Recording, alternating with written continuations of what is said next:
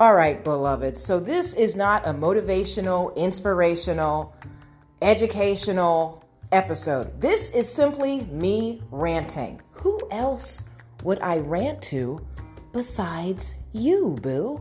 It's clear that I love you. because I not only share my positive vibes, but I'm going to share my mother lifting grievances too.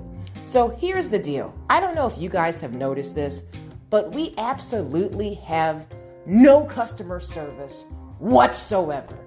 Have you been to a restaurant lately?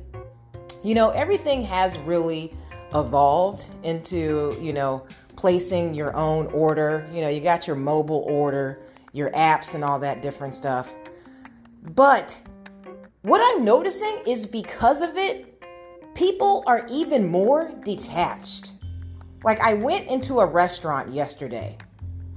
And oh, yeah, check this out because I noticed the small stuff. Of course, I am a drama queen. I have to amplify the things that rub me the wrong mother lifting way. So, I'm going into this restaurant.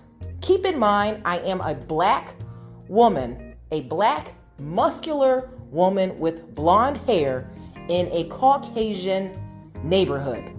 Okay, that's kind of always been my story. oh, the black chick with the muscles, we know her, right? So here I am. I noticed that uh, the server dropped off some food to a car. You know, somebody got some food to go. You can order your food and you can wait in the little slot and they will bring it out to you. So she delivers this guy's food. She's literally maybe five feet in front of me. So she's going back inside the restaurant. Um, yeah, she doesn't hold the door open for me. She just kind she lets it just slam on my face, pretty much. I, listen, I know that I'm being dramatic probably, but it's like you saw this black girl with blonde hair walking literally three steps behind you, you didn't bother to just keep the door open? Like, what what's that? Okay, so you know, I don't listen. I just noticed it. It didn't agitate me because I know that not everyone was brought up the way that I was. So I can't expect you to be courteous. However, because you are working at this particular restaurant, because you are an employee and you're supposed to be providing customer service, it would have been nice if she would have, you know, just left the door open for me. Whatever. So here goes it. I go into the restaurant. She walks behind this counter. I notice about seven other guys kind of doing a bunch of random things, you know, one guy picks up a few uh, pieces of trash off the floor. Another guy is, uh, you know, he's just kind of fooling around. He's messing with one of the cooks, you know, smacks him upside the head. Another guy is on his phone. This one chick is actually preparing what I think was another to go order. You know, she paces in front of me. Um, another server actually passes me going into the kitchen. So, literally, I'm noticing all of this activity, and I am like a freaking statue. I am not moving. For those of you that don't know, rojo es mi color favorita. Okay, red is my favorite color. So I am just dressed up like I am the Red Ranger. Thank you very much. I've been doing that for 30 years now. Yeah, I, I stand out. So I'm standing there like a red statue. and I'm waiting for anyone to at least acknowledge my mother lifting presence, to at least look me in the eye, say, hey, have you been helped? Hey, somebody will be right with you. Hey, did you need anything? You know, and one reason why I'm so like, you know,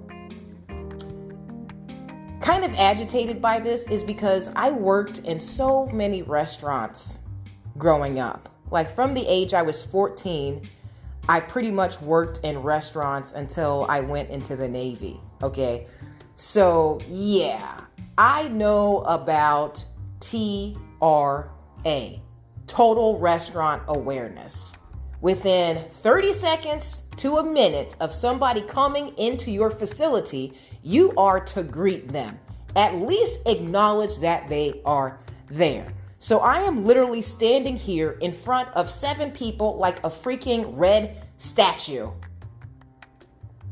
And nobody says anything to me for maybe maybe 6 minutes. I kid you not, it was that long. It was as long as this freaking episode, right? So I'm standing there not being acknowledged, not being greeted. I know I sound like a drama queen right now, but listen.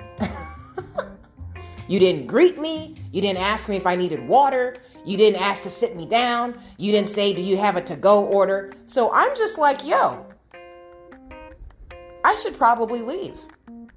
I should probably take my little money and exit stage left. But that's not the end of the story.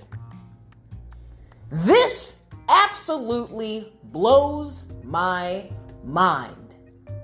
The same woman that failed to keep the door open for me, a customer, she then looks up after fidgeting around, doing pretty much nothing for the five minutes, she then looks at me and has the audacity to say, Did you need anything? Bitch, what do you mean? Did- I'm sorry, I let that slide on here, guys.